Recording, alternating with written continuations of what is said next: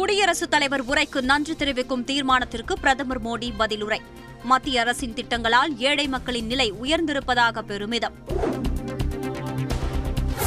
ஆயிரத்து தொள்ளாயிரத்து அறுபத்தி ஏழாம் ஆண்டுக்கு பின் தமிழக மக்கள் காங்கிரஸ் கட்சிக்கு வாக்களிக்கவில்லை. பல மாநிலங்களில் காங்கிரஸை ஏற்கவில்லை என பிரதமர் மோடி பரபரப்பு பேச்சு. கடந்த நிதியாண்டில் தொன்னூற்றி ஆறாயிரத்து எண்ணூற்று ஐம்பது கோடி ரூபாய் அளவுக்கு பெட்ரோலிய பொருட்கள் ஏற்றுமதி. மாநிலங்களவையில் மத்திய அரசு தகவல்.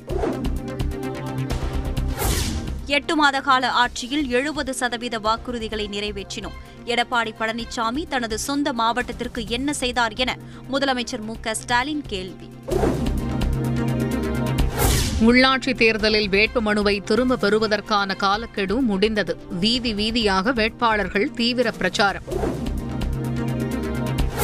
வாக்காளர்களிடம் திமுகவின் சாதனையை சொல்வோம் களத்தை வெல்வோம்.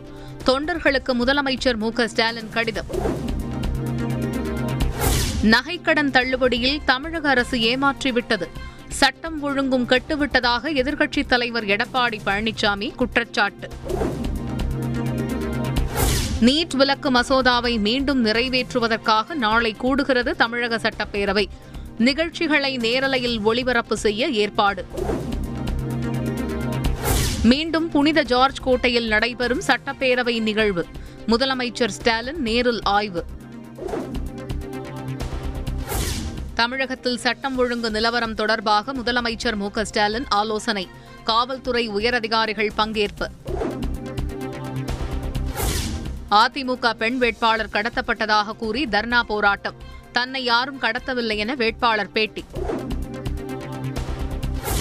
பாமக வேட்பாளர் திமுகவில் போட்டியிட வாய்ப்பு கோரியதாக தகவல். பாமக நிறுவனர் ராமதாஸ் புகாருக்கு வேலூர் திமுக மாவட்ட செயலாளர் விளக்கம். முதலமைச்சர் மு க ஸ்டாலினுடன் ஆந்திர எம்எல்ஏ ரோஜா சந்திப்பு. இரு மாநிலம் தொடர்பான பிரச்சினைகள் குறித்து பேசியதாக தகவல். சமூக நீதி கூட்டமைப்பு தொடர்பாக சோனியா காந்தியுடன் DMK MP D R Baalu சந்திப்பு. காங்கிரஸ் சார்பு பிரதிநிதியாக கர்நாடக முன்னாள் முதல்வர் வீரப்ப மொய்லி நியமனம். தங்களுடைய கஜானாவை மட்டுமே நிரப்புவதற்கு முந்தைய அரசுகள் முயற்சி செய்தன. உத்தரப்பிரதேச தேர்தல் பிரச்சாரத்தில் பிரதமர் மோடி குற்றச்சாட்டு. உத்தரகாண்ட் மாநிலத்தை சர்வதேச ஆன்மீக தலமாக மாற்றுவோம். சட்டப்பேரவை தேர்தல் பிரச்சாரத்தில் அரவிந்த் கெஜ்ரிவால் அறிவிப்பு.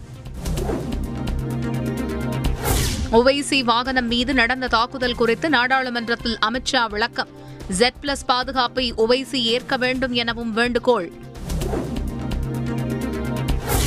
கர்நாடகா குந்தபுரா பகுதியில் அரசு கல்லூரிக்கு பர்தா அணிந்து வந்த மாணவிகள் அனுமதி. தனி வகுப்பறையில் வைத்து பாடம் நடத்துவதால் பரபரப்பு.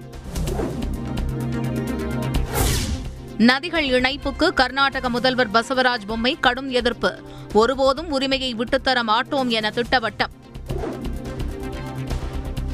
கங்கை கொண்ட சோழபுரம் கோவில் கட்டுமான பணிகளுக்கு அனுமதி பெறப்பட்டதா? விளக்கம் அளிக்க மத்திய தொல்லியல் மற்றும் அறநிலையத்துறைக்கு உயர்நீதிமன்றம் உத்தரவு. இலங்கையில் தமிழக மீனவர்களின் நூற்று முப்பத்தைந்து படகுகள் ஏலம். எண்பத்தி எட்டு அடி நீள படகு ஒன்று பதிமூன்று லட்சத்து ஐம்பதாயிரம் ரூபாய்க்கு ஏலம் போனதாக தகவல். இலங்கையில் படகுகள் ஏலம் விடப்பட்டதற்கு தமிழக மீனவர்கள் கடும் எதிர்ப்பு. வரும் பதினொன்றாம் தேதி போராட்டம் என அறிவிப்பு. விசாரணை அதிகாரிகளை கொல்ல சதித்திட்டம் தீட்டியதாக வழக்கு. நடிகர் திலீப் உட்பட ஆறு பேருக்கு முன்ஜாமீன் வழங்கியது கேரளா உயர்நீதிமன்றம்.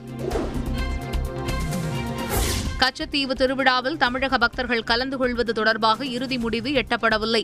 இலங்கை அமைச்சர் டக்ளஸ் தேவானந்தா தகவல்.